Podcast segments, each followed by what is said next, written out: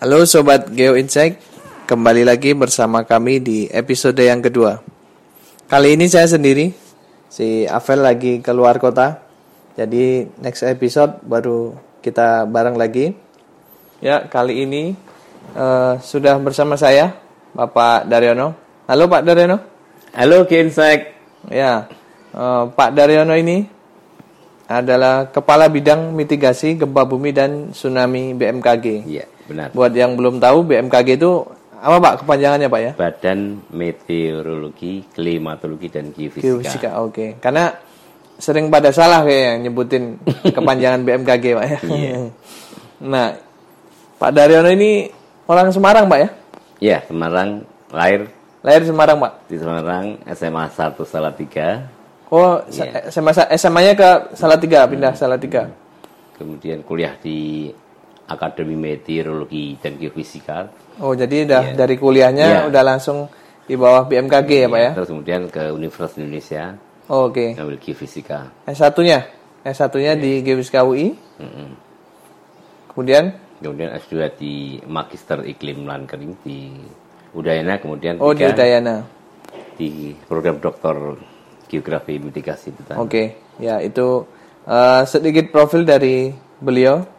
Kalau kita sering lihat di media-media Kompas dan lain-lain, beliau juga sering nulis di situ Pak ya? Yeah. Sering ada kolom. Iya, saya hobi menulis sejak tahun 95. Oh gitu? Ya, tulisan koran pertama kali dimuat tahun 95. Kembang Kopi. Kembang Kopi, jadi sampai sekarang masih aktif nulis Pak ya? Iya. Yeah. Dan feeding berita untuk wartawan. Oh, oke.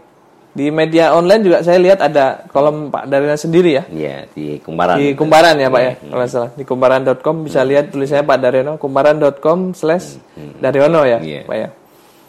Udah punya coupling. Jadi di sini saya akan membahas ngobrol-ngobrol seru dengan Pak Daryono mengenai gempa bumi dan tsunami. Karena beliau jabatannya pas. Kepala Bidang Mitigasi Gempa dan Tsunami. Karena kenapa Pak di Indonesia ini kok sering gempa? Ya, Indonesia itu kan posisi Indonesia itu kan sebenarnya terjepit ya, artinya terjepit. Dari selatan lempeng Australia menekan kita. Okay. Dari timur laut itu Pasifik menekan kita. Dan akhirnya Indonesia itu memiliki banyak sumber gempa, Mas. Kalau kita melihat, kita itu memiliki subduksi itu ada 5 atau 6 ya. Seperti di subduksi Sunda, subduksi Banda, subduksi Sulawesi Utara, subduksi lempeng Laut Maluku, subduksi lempeng Laut Filipina, dan Sulawesi dan Papua Utara Papua. Yeah. Itu kalau rinci lagi itu ada 13 segmen ya. 13 segmen. Megatrasnya. Jadi kita memang benar-benar itu untuk yang tumbukan lempeng loh. Ya, kalau yang sesar aktif itu ada 295. 295. Itu baru yang teridentifikasi. Ya, sesar itu jadi teman-teman sesar itu patahan Pak ya. Patahan. Jadi kita di Indonesia memang hidup di ring of fire. Ya. Jadi gempa itu definisinya gimana Pak? Kalau saya sering bilang ke teman-teman tuh gampangnya gempa itu gempa bumi, jadi gempa gerakan bumi mendadak pada bumi. Ya, jadi gempa bumi itu adalah pergerakannya patahan yang berlangsung secara tiba-tiba.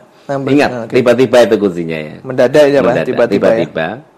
Kemudian memancarkan gelombang gempa atau energi yang akhirnya menimbulkan shaking atau guncangan. Ya. Jadi kuncinya itu adalah pergeseran tiba-tiba. Pergeseran tiba-tiba. Ya.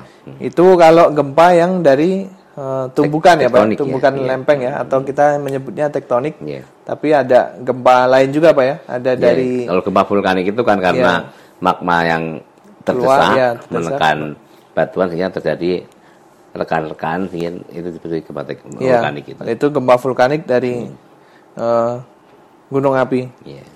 Berarti kalau tadi kan gempa itu poin kuncinya gerakan secara tiba-tiba Pak ya. Berarti dari kulit bumi yang patah. Ya, jadi memang nggak bisa diprediksi, Pak ya. Iya.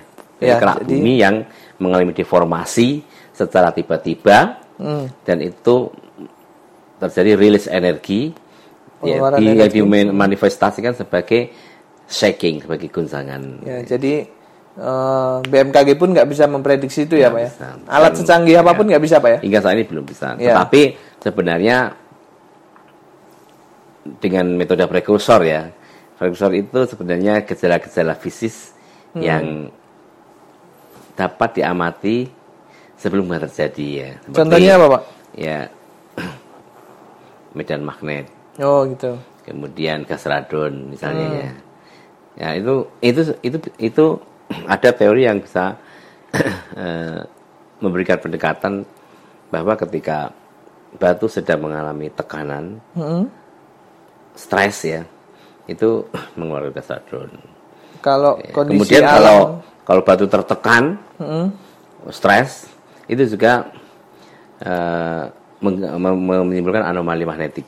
Itu yang akhirnya bisa dilakukan monitoring prekursor. Tetapi ada yang konsisten, artinya, tapi ada juga yang tidak konsisten. Sehingga metode ini baru dalam tahapan kajian, ya? Oh, kajian riset, ya? Iya. Tapi belum dioperasionalkan, belum diumumkan menjadi sebuah informasi. Belum. Ya, ya.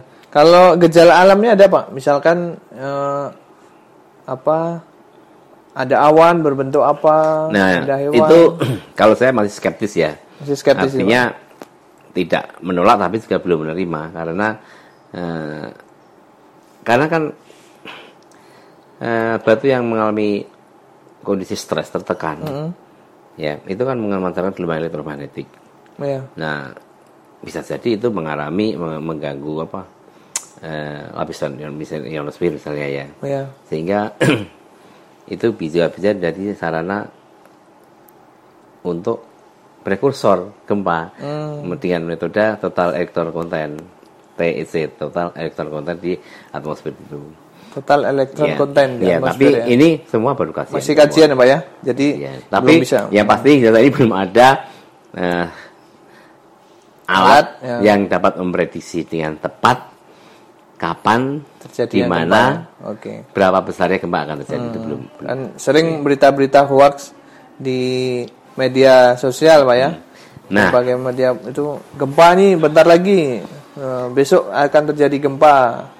Nah, mungkin masyarakat. Itulah Mas, bahwa ketika itu ada isu akan ada gempa, itu sudah jelas informasi yang tidak benar. Menyesatkan Pak ya? Itu hoax itu, karena Pak hoax itu berita bohong. Jadi kita yang belajar gempa sejak puluhan tahun yang lalu dan itu menjadi bidang kerja dan pagi siang malam yang dipikir itu aja belum bisa memprediksi itu Pak ya, sehingga masyarakat terutama kaum muda jangan mudah menjadi agen hoax ya. Jadi ya, jangan mudah termakan isu-isu itu.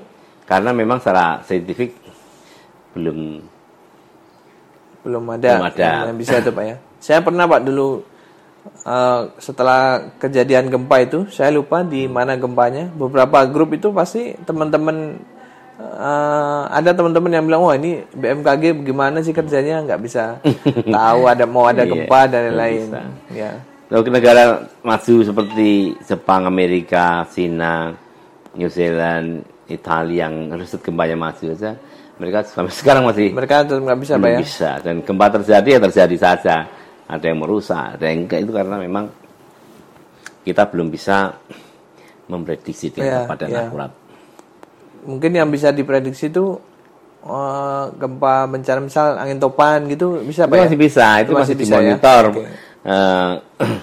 Dari kondisi meteorologisnya bisa diamati kan. Kalau gempa benar-benar nggak bisa berarti ya? Pola tekanan udara, arah angin, kemudian itu bisa dilokalisir. Tapi kalau gempa belum bisa Mas. Terus bedanya Pak gempa, kan kalau kita ada gempa nih di suatu daerah di Ambon gitu, di Lombok, terus muncul berita ini berpotensi tsunami, oh ini tidak berpotensi tsunami, itu membedakannya gimana Pak? Jadi BMKG itu memiliki decision support system ya, DSS, yang mana alat ini menjadi penentu apakah sebuah gempa itu berpotensi tsunami atau tidak. Ini berbasis modeling. Oh, berarti semacam perhitungan, Pak ya? Skenario model. Iya. Oh, okay. Tetapi skenario model itu sudah dibuat. Jadi ada 18.000 skenario model dan itu sudah ada. Ada 18.000 model. Iya. Oh, okay. Dan sudah ada. Jadi mau minta gempa di mana, tempatnya, kedalaman berapa, kekuatan berapa, itu gambar tsunami-nya, tingginya tsunami, kemudian sampai tiba di pantai berapa, waktunya, tingginya berapa, itu sudah ada semua. Itu sudah ada ya, Pak ya. Jadi 5 menit itu sudah tinggal ngambil modeling itu. Jadi sejak gempa, Pak, misal gempa jam 8 nih, termonitor. Kemudian bisa menentukan 5 menit itu sudah keluar. 5 menit sudah keluar. Ya, bisa, karena sudah skenario model tsunami database itu sudah ada. Berjalan, tinggal gempanya real gempanya ya. Iya. Jadi analisa kedalamannya ada, kekuatan berapa, misalnya kekuatan 8,5, kedalamannya 15, lokasinya di Tang Busur di sini. Itu sudah ada di modeling kita, itu sudah ada. Ya, jadi sehingga itu sudah dapat diinformasikan kepada masyarakat ya, Pak ya. Iya. Jadi kalau teman-teman ngelihat berita gempa 6 magnitude gitu. Kadang itu enggak familiar juga, Pak. Magnitude itu skalanya 1 sampai 10, Pak ya? 9. Sampai 9 ya. Yeah. Itu kadang orang enggak familiar, berarti taunya mereka kalau di atas 5 wah itu udah besar nih. Aceh itu yang termasuk terbesar kan, 9,1, 9,2 kan itu. Yeah. Jadi Aceh, Chili tahun 60-an itu gempa paling besar itu 9,2. Ini di Aceh, di Indonesia paling besar di Aceh, Pak ya? Paling besar di Aceh. 9,2. Yeah. 9,2. Tapi sejarah dulu juga ada, cuman kan kita belum bisa mengukur berdasarkan instrumen. Oh iya. Jadi kalau teman-teman lihat juga ada kadang informasi gempa itu ada kedalamannya. Jadi besarnya misalkan 6, kedalamannya ada yang 10 km, 50, 100, itu bedanya apa, Pak? Jadi kalau kita bicara magnitudo, terkait dampak ya, dampak. Itu lihat kedalamannya. Kalau magnitudonya besar, kedalamannya dangkal 10, 15, 20, 30 itu merusak. Merusak ya. Tapi kalau kedalamannya 200, 300, 400 km itu enggak merusak, Pak ya. Okay. Cuman goyangannya spektrum getarannya luas wilayahnya. Iya. Jadi semakin dalam sumber gempanya itu semakin luas dampaknya, tapi tidak merusak, Pak ya. Iya. Asal gede ya. Iya. Asal gede. Oke. Tapi kalau dia kategorinya kecil itu berapa, Pak? Di atas 10 km ya. Gempa 3,5 pun kalau kedalamannya katakanlah setengah kilo atau 1 kilo merusak. Bisa ada, Pak. Oh, gitu. Kayak di Banjar Negara awal tahun 2018 itu, Januari 2018 itu ada gempa Banjar Negara kan. Iya. Itu kekuatannya cuma 3,5, 4,0, tapi dangkal, Mas, 1 kilo, 2 kilo, sehingga merusak banget rumah di situ. Ya, karena dangkal jadi merusak ya, Pak ya.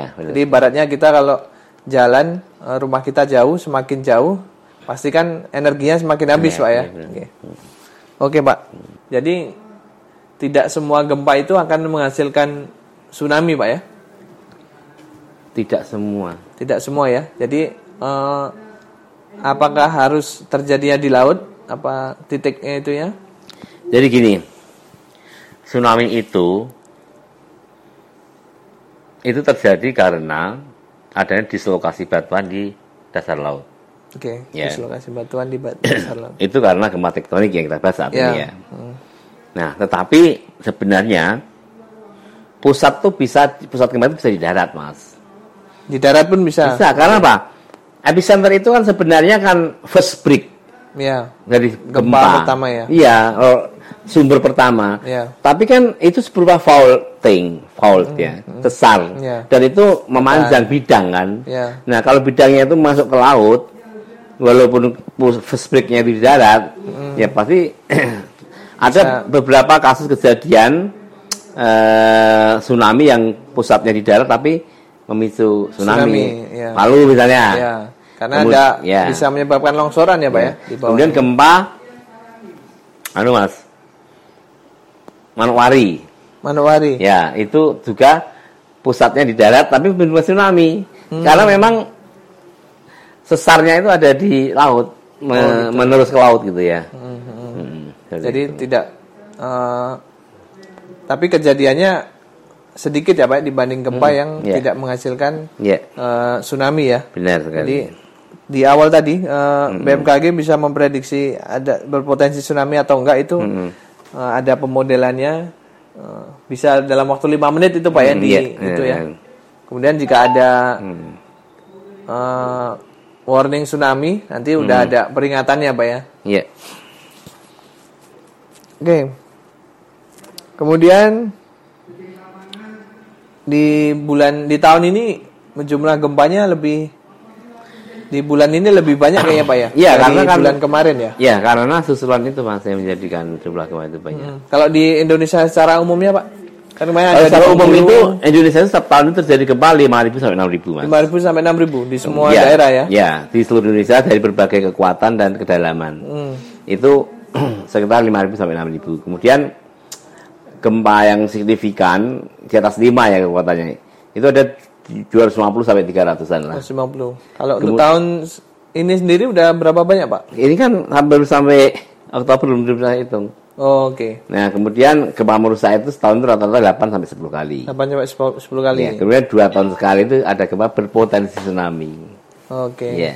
Dari periodik itu Pak misalnya di story kan kemarin tahun kemarin nih ada gempa di titik ini. Bisa nggak sih dari situ tetap nggak bisa diprediksi Pak ya? Nggak bisa, karena apa yang terjadi di kerak bumi di bawah permukaan itu sulit. Kita mengkuantifikasi stres, medan tegangan juga tidak gampang. Tapi di mana titik itu ada gempa, pasti akan ada gempa lagi Pak ya? Sangat mungkin karena gempa itu menganut hukum return period atau recurrent period. Jadi perulangan itu akan terjadi lagi. Oke. Jadi tempat yang pernah terjadi gempa besar suatu saat akan terjadi lagi. Tapi belum tahu. Periodisitasnya itu yang beda-beda. Kalau periodisitasnya lama itu gempanya bisa semakin besar, Mas. Oke. Karena jadi, akumulasi energinya semakin besar. Ya. Gitu. Jadi di Indonesia ini setahun tadi 5.000 lebih gempa Pak ya, dan yang bahkan tahun 2018 kemarin sampai 11.900 gempa. 11.900 gempa. Itu dari berbagai magnitude ya. Iya. Kalau yang karena waktu itu ada gempa Lombok dan gempa Palu. Oh iya. Sehingga susulannya banyak sekali. Kalau yang sampai merusak tiap tahunnya ada berapa Pak? Ada 8 sampai 10. 8 sampai 10 ya. Ya. Artinya kita sebagai masyarakat harus sadar bahwa kita hidup di daerah yang rawan gempa Pak ya. Iya, dan yang menjadi perhatian kita itu keprihatinan ya bahwa saat gempa terjadi berkekuatan besar itu menimbulkan korban. Sementara gempa itu kan tidak membunuh dan melukai Mas. Yang melukai membunuh adalah bangunannya. Sebenarnya ketika kita bicara mitigasi gempa struktural itu kalau kita bisa mengadakan bangunan tahan gempa itu terselesaikan ya? Karena kita tidak pernah serius dalam memitigasi struktural dan masyarakat kita yang tinggal di daerah di dekat sumber gempa itu ternyata bangunan tembok asal bangun itu akan menjadi risiko yang besar. Sampai kapan ini akan terjadi ya? Sampai setiap gempa pasti ada korban ya? Karena kita tidak pernah belum sungguh-sungguh dalam merealisasikan bangunan tahan gempa itu masih, kalau di Jepang itu setelah 1980-an itu setiap rumah yang dibangun wajib tahan gempa. Kalau tidak nggak boleh bangun. Tinggal di apartemen atau di rumah susun. Jadi sebagai gambaran ya ada 2 gempa di Indonesia itu gempa Jogja tahun 2006 ya. Itu 6,4 ya. Kedalamannya 10 ya. Ada gempa di Jepang, namanya kota Suruga ya. Namanya Jogja sama Suruga ya. Suruga itu juga persis di Bantul gitu, di pinggir laut ya. Gitu. Nah, kekuatan sama 6,4. Nah, Suruga dan Jogja itu mirip-mirip kepada penduduknya. Tapi ketika terjadi gempa sama-sama 6,4 kedalaman 10. Di Jogja meninggal 5.800. Suruga itu hanya 1 orang. 1 orang. Iya. Itu gambaran bahwa mitigasi struktural itu belum siap ya Pak ya? Iya, itu bukti bahwa solusi bencana gempa, solusi bahaya gempa itu adalah bangunan tahan gempa itu. Bangunan tahan gempa ya. Bayangkan tadi, sama gempanya, kepadatan penduduknya sama, kedalaman parameter gempanya sama, tapi di Jogja meninggal 5.800, di Jepang hanya 1. Itu kan karena Jepang sejak tahun 1980 sudah mencanangkan dan awal risikonya harus dijalankan itu. Di Jogja kayaknya habis itu baru dibangun rumah-rumah yang ada yang tahan gempa. Nah, tapi banyak juga sih kayaknya rumah yang dibangun. Dan di tempat kita itu banyak sekali saudara kita di daerah dekat pusat gempa, sumber gempa ya. Pesisir Pak ya, terutama. Ya, itu bangun rumah tembok tapi tidak pakai besi tulangan, Mas. Banyak sekali. Ya, saya tahu sendiri apa yang terjadi di Leduan Bantul, di Padang Pariaman, kemudian di Pidijaya, di Lombok, di Palu, itu banyak sekali rumah-rumah yang sebenarnya kalau dicanangkan harus tahan gempa dia udah nggak lolos uji. Sebenarnya kalau memang belum mampu ya membangun bangunan tahan gempa yang berbiaya mahal itu, ada pilihan bahwa kita dapat membuat bangunan dari kayu dan bambu. Dari kayu dan bambu lebih kuat, Pak ya? Langsung didesain menarik. Kan banyak kan villa-villa yang dari bambu. Iya. Sebenarnya bangunan dari bambu dan kayu itu lebih tahan terhadap guncangan. Kalau lihat di Lombok, rumah tembok itu roboh hancur. Tapi rumah-rumah kayu dan bambu itu masih utuh di situ. Kuat, Pak ya? Itu juga terjadi di Jogja. Jadi memang masyarakat kita itu perlu diingatkan kembali bahwa kita itu daerah rawan gempa, Mas. Jadi bangunan rumah yang kalau nggak mampu yang kuat struktur tahan gempa ya, kayu dan bambu itu solusinya. Jangan bermain-main dengan risiko gempa lah ya. Tapi, karena kita nggak tahu gempa itu terjadi kapan. Mungkin masyarakat juga nggak tahu kalau dia tinggal ternyata di situ daerah rawan gempa gitu, Pak. Nah, mungkin ya ini salah satu kegunaan podcast Geo Insight ini untuk supaya masyarakat yang mendengarkan bisa kita harus sadar bahwa kita hidup di daerah yang rawan akan bencana, terutama gempa dan tsunami, Pak ya. Jadi kita harus mempersiapkan diri untuk menghadapi ketika suatu saat kita nggak tahu kapan terjadi gempa bumi itu. Masyarakat harus tahu sekarang itu. Harus tahu. Tempat di tempat tinggal itu ada sumber gempa apa tidak? Itu harus sudah mulai memikirkan itu. Kemudian bagaimana cara selamat menghadapi gempa? Bagaimana bangun tahan gempa? Kemudian apa yang disiapkan, Pak, evakuasi itu seperti apa? Kemudian latihan drill juga perlu. Jadi kita itu harus memiliki keterampilan dalam menghadapi gempa, Mas. Sebegini juga tsunami. Kalau terjadi gempa kuat, kita di pantai. Udah, nggak usah nunggu peringatan BMKG, langsung menjauh dari pantai saja. Karena itu jaminan keselamatan lebih terjamin, Pak ya. Iya. Kemudian masyarakat juga jangan membangun rumah permukiman, tempat usaha nempel-nempel pantai. Oh iya, banyak tuh Pak kalau kita karena apa? Laut kita itu banyak sumber gempanya, Yang nggak ada sumber gempanya itu hanya antara Kalimantan dan Sumatera, Jawa dan Kalimantan itu saja. Lainnya itu di lautnya banyak sumber gempa. Jadi kita jangan memperlakukan laut itu seperti laut yang tidak ada sumber gempanya. Yang tenang itu ya. Itu yang harus diwaspadai. Jadi ketika kita menikmati kondisi suasana pantai, kita berwisata di pantai, makan di pantai, menikmati kuliner itu harus ada ruang waspada karena air yang ada di lautan itu bisa berpindah ke daratan dalam waktu singkat. Itu yang harus dipikirkan. Karena apa? Sumber gempa itu ada di laut itu. Sehingga perlu ada tata ruang yang aman untuk berbasis risiko tsunami itu. Jadi ya bolehlah membangun, tapi nggak bisa ke daratan 300 meter, 400 meter, 500 meter. Supaya itu kan kalau daerah itu memang daerah rawan tsunami, ada sumber gempa di sana, itu kan haknya tsunami untuk melimpas itu. Dia mau lewat situ ya. Iya, kalau kita tinggal di situ ya pasti jadi korban. Ya. Itu yang harus dipahami. Jadi nggak bermaksud menakuti, tapi gempa dan tsunami itu adalah bencana dengan karakteristik low frequency high impact. Low frequency high impact. Jarang terjadi. Ya. Tapi sekali terjadi dampaknya besar, mematikan. Ya.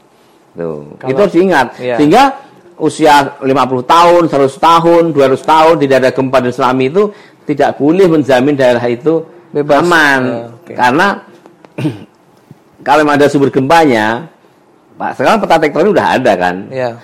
Ada tadi itu subduksinya di mana saja, sesar aktifnya di mana saja. Kalau di laut itu yang harus diperhatikan. Jadi walaupun sejak dari jembah nenek, kakek, buyut kita nggak ada tsunami, tapi ada sumber gempa, jangan saja mengatakan daerah yang aman. Aman ya, oke Pak.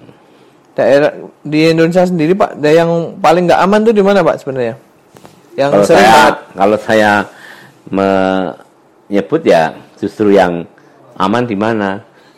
Justru yang aman di mana ya? Iya, hanya di Kalimantan bagian timur, bagian barat, dan Sumatera bagian timur. Karena saking nggak aman semuanya ya. Oke, iya. Sumatera bagian timur Pak ya. Jawa itu juga daratannya banyak sesar aktif. Ya. Kalimantan relatif aman Pak ya? Relatif aman, tapi yang di bagian timur, Tarakan, ke utara, kemudian itu juga banyak gempa. Apalagi bagaimana Makassar Strait ya. Makassar Strait. Iya, itu juga ada sumber gempa. Kalau di calon ibu kota yang baru Pak, bebas gempa. Ya, memang sesar ada di sana ya. Tapi sesar Maratua, kemudian sesar apa ya, lupa aku ya. Itu Paternoster yang di selatan ya, itu. Itu memang ada gempa tapi kecil-kecil. Kecil ya. Kecil-kecil. Kalimantan itu adalah pulau yang aktivitas seismiknya paling rendah di Indonesia. Ya, jadi di Kalimantan aktivitas ada gempa ya, tapi kecil-kecil. Iya, kecil ya Pak ya. Jadi relatif aman di Kalimantan. Dibanding dengan pulau besar lainnya, Kalimantan lebih aman. Ya. Oke Pak. Kalau dari gempa sampai seberapa cepat yang udah pernah ada di Indonesia Pak sampai terjadi tsunami Pak? Tergantung sumbernya Mas. Kalau subduksi megatrasi selatan Jawa itu kan jaraknya sekitar 250 km ya dari pulau ya, dari pesisir ya. Nah itu tsunaminya itu waktu tempuhnya itu sekitar 25 sampai 30 menit. 30 menit. Tapi kalau yang udah terjadi Pak, udah terjadi tsunami kayak di Aceh, di Lombok tuh. Pokoknya kalau sumbernya di megatrust selatan Jawa atau megatrust Sunda itu sekitar 25 menit. Tetapi kalau pantai-pantai yang sumber gempanya sangat dekat dengan pantai itu bisa 5 menit, bisa 3 menit kayak 5 menit, 3 menit. Iya, okay. Di Palu itu kan 3 menit, Mas. Oke. Okay. Gitu. Paling cepat itu, Pak ya. Iya, itu 3 menit itu tsunami sudah sampai di pantai, Mas. Oke. Okay. Jadi kalau terjadi di megatrust, buat teman-teman yang belum tahu, megatrust itu di zona penunjamannya Pak ya? Bukan ya. Ya bidang zona, kontak antar lempeng. Iya, di zona bidang kontak antar lempeng. Bidang kontak antar lempengnya itu di lempeng Australia dan Eurasia. Iya. Itu kan ketemu di selatan Jawa, barat Sumatera. Di selatan Jawa, di Sumatera. Itu zona megatrust kalau terjadi di situ. Kemarin di Bengkulu juga ya Pak ya, gempa ya beberapa hari yang lalu ya. 5 ya. Pembahasan ada gempa di Ambon Pak ya. Yeah. Jadi 26 September terjadi gempa di 6, Ambon 5, Pak ya. 6,5 antara Ambon dan Kairatu gitu. Ya, dan sampai sekarang gempa susulannya itu kan sampai ribuan Pak ya. Iya, sudah 1.300 lebih. Itu umum terjadi nggak Pak? Seperti itu Pak. Sampai ribuan. Jadi hari ini itu sudah 1.667. 1.667. Nah, yang dirasakan itu mencapai 186. 186 yang dirasakan masyarakat ya. Oh ya. Ya. Jadi per tanggal 18 ini, per tanggal 18 Oktober udah 1.667 gempa susulan Pak ya. Artinya setiap ada gempa besar pasti ada susulannya Pak ya. Itu wajar, itu lazim. Wajar ya. Dan tapi sebenarnya itu Pak, ketika suatu tempat digoncang gempa kemudian susulannya banyak. Itu sebenarnya nggak perlu terlalu di bawah kalau ada penafsiran yang enggak ya. Oh, artinya gitu. kayaknya nanti akan gede, keluar gede itu. Itu belum tentu. Karena sebenarnya gempa susulan itu banyak sedikit tercermin itu karena cerminan dari kondisi batuannya. Iya. Atau batuannya kalau homogen, sama itu kan rapuh, ya, brittle. Iya, iya. Kalau elastik itu daktil, itu biasanya nggak banyak susulannya. Nah, ini di Ambon ini struktur batuannya brittle, jadi rapuh. Jadi seperti itu. Jadi itu yang menyebabkan banyak susulan. Jadi gitu pertama itu kan sebenarnya dia posisi semula itu seperti ini ya, normal ya. Kemudian geser. Nah, untuk mencari keseimbangan posisi yang itu harus bergerak lagi bagian yang bergeser ini untuk mencari keseimbangan. Nah, saat bergeser ini ada lapser-lapser baru yang terbentuk, ada bergeser-bergeser baru terbentuk. Itu yang menjadikan itu sebagai gempa susulan. Nah, karena kondisi batuannya rapuh, maka itu mudah sekali untuk untuk dalam proses mencari keseimbangan itu ya masih memunculkan gempa susulan terus. Itu artinya nggak usah terlalu takut akan isu-isu yang akan muncul gempa besar lagi Pak ya. Tidak perlu percaya isu karena isu itu kan berita yang tidak jelas kan ya. Pastikan informasi dari BMKG atau yang berwenang. Tapi tetap harus waspada karena saya juga tidak menjamin apakah ini akan hilang, habis, kemudian luruh dan selesai, atau ada gempa lagi seperti kasus Lombok. Karena tadi seperti di awal ini nggak bisa diprediksi Pak ya. Kalau di Lombok kan gitu kasusnya. Sebenarnya sudah seminggu terjadi gempa itu, tetapi akhirnya kok malah muncul yang lebih besar lagi itu. Dan uniknya Pak di Ambon itu sebelum gempa ya, kan gempanya 26 Pak ya. 26 September tuh kalau nggak salah seminggu sebelumnya banyak ikan yang mati tuh ya Pak ya. Nah itu kan dulu istilahnya banyak ikan yang mati nih kan sempat ada penelitian juga Pak ya. Apakah akan terjadi tsunami apa ternyata seminggu kemudian terjadi gempa nih Pak. Ini bisa masuk kategori gejala alam enggak Pak? Jadi kejadian itu sudah diputuskan oleh para ahli waktu itu bahwa fenomena ikan mati itu enggak ada hubungannya dengan akan terjadi gempa. Oh gitu. Karena di dalam ilmu gempa sendiri tidak pernah ada prekursor gejala alam ikan mati di laut itu nggak ada. Belum ada Pak ya. Jadi ya ini sebenarnya masalah kebetulan saja ya. Ya kebetulan. Waktu itu kalau nggak salah ya, para ahli itu adanya masalah arus ya, arus laut kalau nggak salah itu. Arus laut ya. Oke. Itu waktu itu yang dijelaskan oleh para ahli kelautan itu. Nah, kok ya beberapa saat kemudian ada gempa besar yang itu sudah diduga oleh orang gitu. Sehingga ya inilah realita masyarakat kita seperti itu. Tapi yang pasti kita juga punya landasan teori kemudian bahwa kejadian gempa itu selama ini belum ada teori yang mengatakan ikan mati sebagai prekursor itu nggak ada. Jadi kita itu kan nggak boleh asal latah kemudian ikut-ikutan. Kalau memang landasan ilmiahnya tidak ada dan belum ada ya jangan mencoba-coba menghubungkan gitu ya. Gitu Mas. Dan sekarang jumlah pengungsinya ada berapa tuh Pak? Banyak sekali Mas. Karena memang masyarakat itu masih merasa belum aman kalau masih ada gempa susulan ya.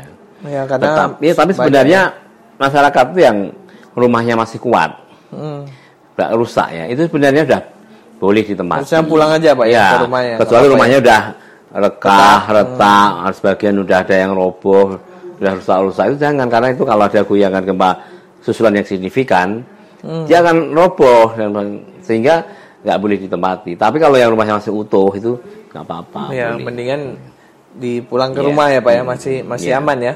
Karena rumah itu sudah diuji dengan 6,5 tidak rusak. Oh iya. Jadi ada gempa main 6,5 rumahnya masih baik-baik aja nih.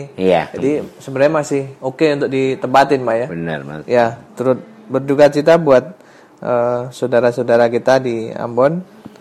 Meninggalnya sampai berapa orang Pak? 9 Pak ya. Enggak, ada 28-an. Oh, 28 orang, sampai 28 orang. Ya, semoga cepat Tidak ada gempa susulan lagi. Mudah-mudahan. Supaya segera luruh, Mas. Ya, supaya. Yeah. Jadi BMKG sendiri sekarang mempunyai aplikasi, Pak, ya. Namanya BMKG. Info BMKG. Info BMKG. Ya. Atau WRS BMKG. Oke, Info BMKG. WRS BMKG. Ini di iPhone udah bisa juga, di Android bisa juga.